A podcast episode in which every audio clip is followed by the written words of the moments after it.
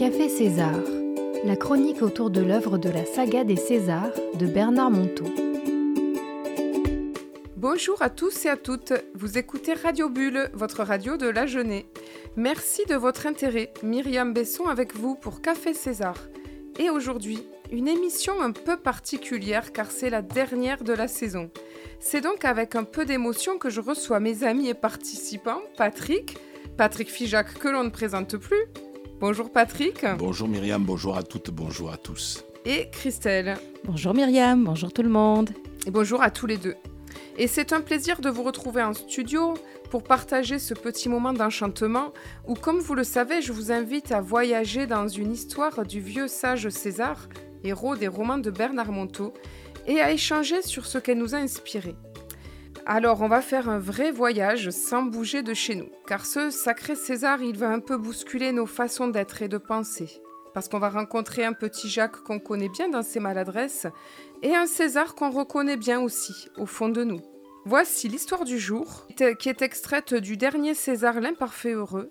Nous allons la découvrir ensemble. Il arriva qu'un jour, Jacques trouva en descendant de voiture son vieil ami en train de somnoler sur le banc devant la maison. À son âge, pensa Jacques, c'est bien naturel de faire une petite sieste en début d'après-midi. Alors qu'il approchait à pas lents pour ne pas le réveiller, Jacques fut pris d'un fou rire en constatant que César avait mis deux chaussettes différentes, une rouge et une bleue, ce qui ne manquait pas de sauter aux yeux. Ah, le bougre Il avait dû sentir cette présence moqueuse, car soudain, il ouvrit les yeux. Ah ah Salut mon Jacques, tu es arrivé? Je t'attendais un peu plus tard, s'écria César en voyant son jeune ami approcher. Je faisais ma petite méditation de l'après-midi. La sieste, tu veux dire? commenta Jacques, encore amusé par les chaussettes dépareillées. Dis donc, César, tu as vu ces chaussettes? Elles sont un peu dans le désordre. César lui aussi fut amusé par cette étourderie multicolore. La main sur la bouche, comme un écolier pris en faute, il jura qu'il allait réparer cette faute de goût. En entrant dans la maison, il invita Jacques à boire un bon café. Bien sûr, il alla remettre de l'ordre à ses pieds. Et quand il revint, c'est fièrement qu'il exhiba ses chaussettes, bleues de chaque côté. Il prit à peine le temps de s'asseoir pour boire son café. Visiblement, il avait des choses à dire à son jeune ami et qui ne pouvait pas attendre. Tu sais, mon vieux, dans ma méditation du jour, je t'ai vu et tu n'allais pas bien. Dans ta méditation du jour? Coupa Jacques, surpris d'apprendre que César faisait des méditations. Tu fais régulièrement de la méditation? Toi, César? Tu ne m'en as jamais parlé? Chacun doit avoir une pratique régulière qui l'entraîne à quitter le monde extérieur et à rejoindre le monde intérieur. C'est comme euh, une rampe d'escalier pour mieux gravir les étages. Mais tu fais ça depuis longtemps? Tu fais ça souvent? Alors là, je tombe des nues. J'ai toujours cru que tu faisais la sieste quand je te voyais dans cette somnolence. Ah, mais tu as raison. Parfois cela se termine en sieste. Mais cela commence toujours par le culte d'un certain silence immobile qui réveille ma vie intérieure et toutes les images inspirées qui me parlent de l'ordre des choses vues du dedans. Jacques s'était reculé sur sa chaise, comme pour voir César de plus loin, peut-être même de plus haut. Il n'en revenait pas de cette assiduité secrète à une pratique régulière, comme un assouplissement psychique, comme une sorte de gymnastique d'entretien spirituel. Il aurait voulu poser mille questions, mais une seule s'imposa dans l'immédiat. Mais César, cela sert à quoi une pratique régulière comme la tienne? Faut-il que tout homme soit engagé dans une pratique assidue et régulière pour grandir un peu intérieurement?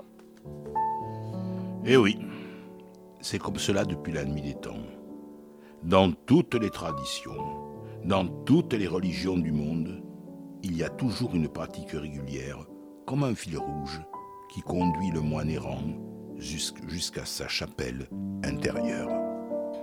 Quelle est la tienne, mon César? Je veux bien essayer de la mettre dans ma vie, si cela doit aider ma croissance spirituelle.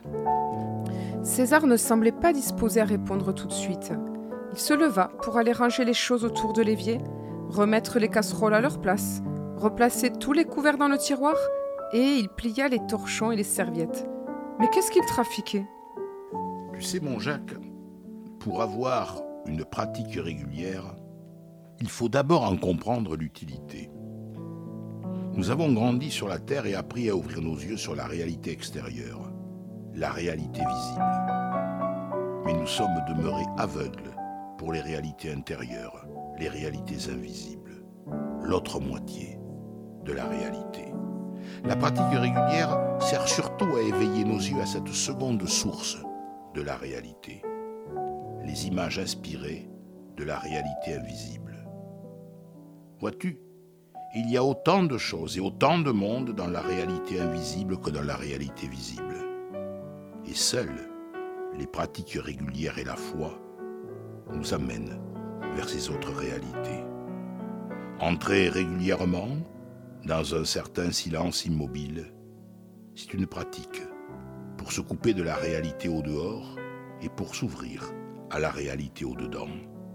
Et alors, au fil du temps, les yeux intérieurs s'habituent à la pénombre et on se met à voir au dedans. Tu comprends? Et voilà, c'était l'histoire du jour de César.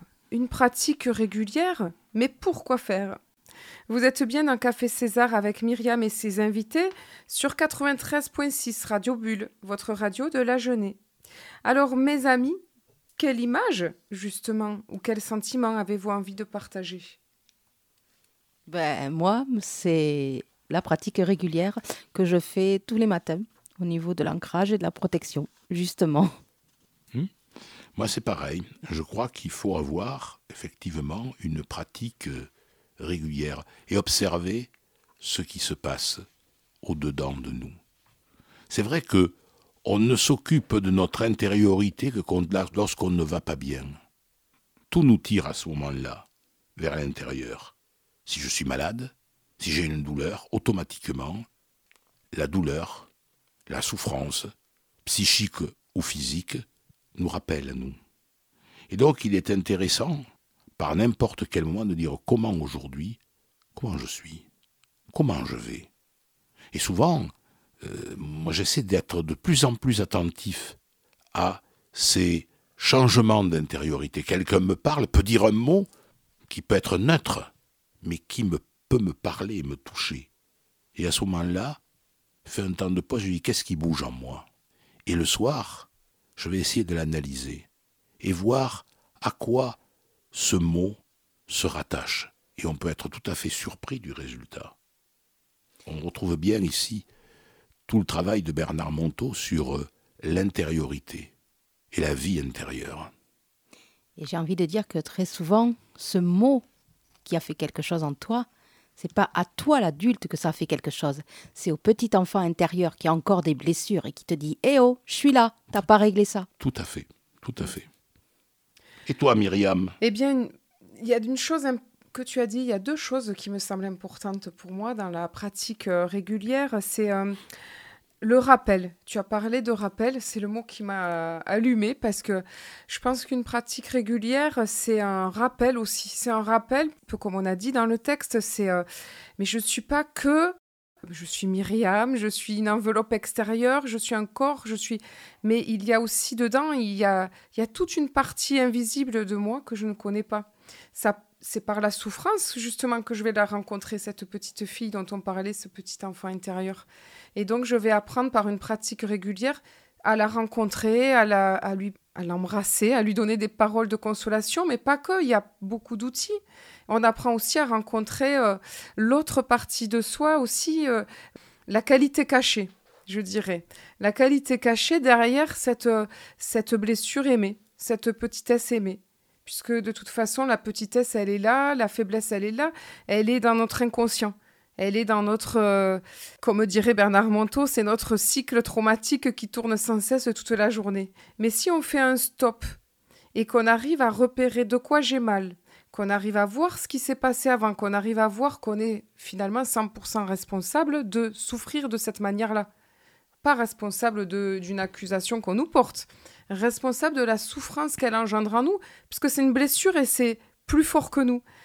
Si on sait s'arrêter et puis euh, y porter une attention tendre, eh bien, on va peut-être, on va peut-être déjà, on va apprendre à se connaître parce qu'on va voir qu'on a trois blessures qui reviennent régulièrement. On peut mettre trois noms sur nos souffrances et puis ensuite, eh bien, on va, euh, on va simplement se réjouir. Ah, c'est moi. Ah, c'est bien moi, je me reconnais.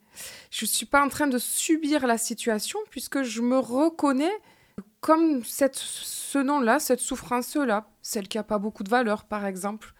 Ou euh, d'autres vont dire euh, ce- ce- celui qui se sent nul. Et, ce sont des mots qui, qu'on se martèle toute la journée. C'est nos jugements, on, se les dit toute la journée. Et quand on, se les dit, on n'a même pas conscience qu'on se les dit. Voilà, donc en fait, cette pratique, elle va, c'est un miroir euh, grossissant qui va mettre le zoom. Et puis, elle n'est pas facile. hein. Et des fois, eh ben, on n'a pas envie. Et si on ne se met pas une assiduité, ben, on n'a pas envie, puis on envoie tout balader. Moi, il y a 20 ans, enfin presque 20 ans, j'ai découvert euh, la psychologie nucléaire qu'avait écrit euh, Bernard Monteau et toute une équipe de collaborateurs.